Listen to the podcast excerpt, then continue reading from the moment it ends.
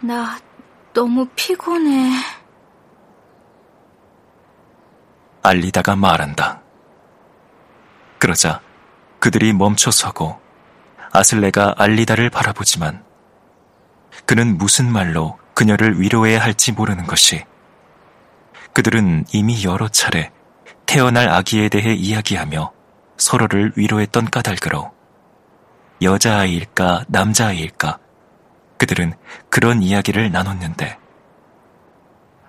알리다는 여자아이가 더 다루기 쉽다고 생각했고 그는 반대로 함께 지내기에는 남자아이가 더 쉽다고 생각했다. 그러나 아기가 남자아이든 여자아이든 어느 쪽이든 간에 머지않아 아이가 생기고 그들이 부모가 된다는 것은 행복하고 감사한 일이라고 그들은 그렇게 이야기하면서 머지않아 태어날 아이를 떠올리며 위안을 삼았다. 아슬레와 알리다는 별이빈의 거리들을 배회했다. 그리고 아무도 그들에게 방을 임대해주지 않은 것은 사실 이제까지 그렇게 걱정스럽진 않았는데 결국은 잘 될 테니까 아마도 곧 작은 방 하나라도 누군가 분명히 빌려줄 터이니까. 그곳에서 잠깐 머물 수 있으니까. 분명히 잘 풀릴 게 틀림없는 것이 작은 집도 있고 큰 집도 있고 별이빈에는 집이 많이 있으니까. 몇 개의 농장밖에 없고 해변에 작은 집만 몇 군데 있는 듈리아와는 다를 터이니까.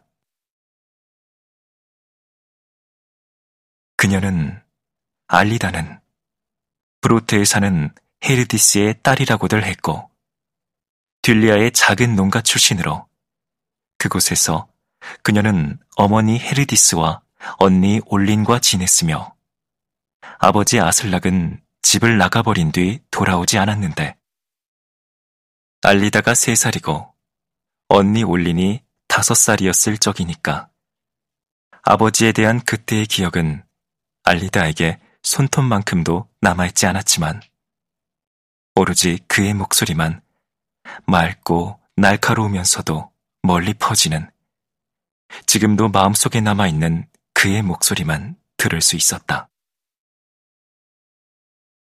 하지만 그녀가 아버지 아슬락에게서 간직하고 있던 것은 그게 전부여서 그의 생김새가 어떠했는지 아무것도 기억해낼 수 없었고 기억나는 게 아무것도 없었으니 그가 노래를 부를 때의 목소리만이 그녀가 아버지 아슬락에게서 간직하고 있는 전부였다.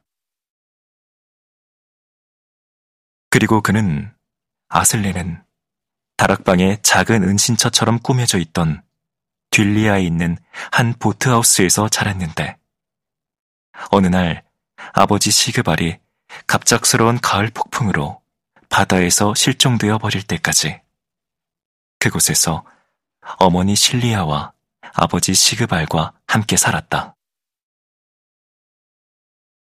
시그발은 바다 서편에 있는 섬에 나가서 고기잡이를 하고 있었는데 스토레스테이는 그네에서 배가 침몰했다.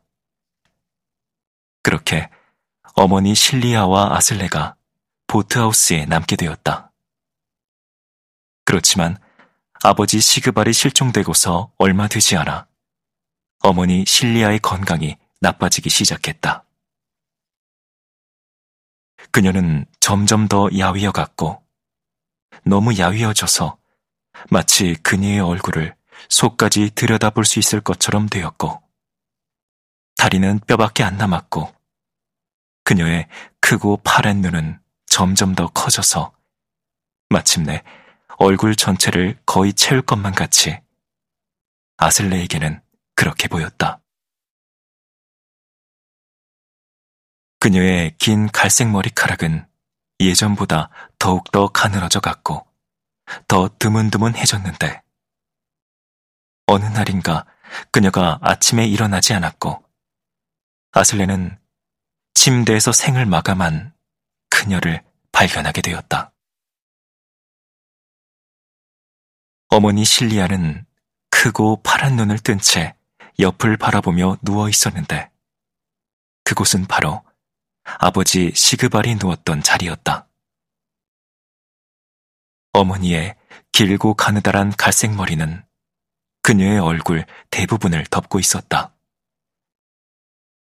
어머니 실리아는 그곳에 누워서 생을 마감했다.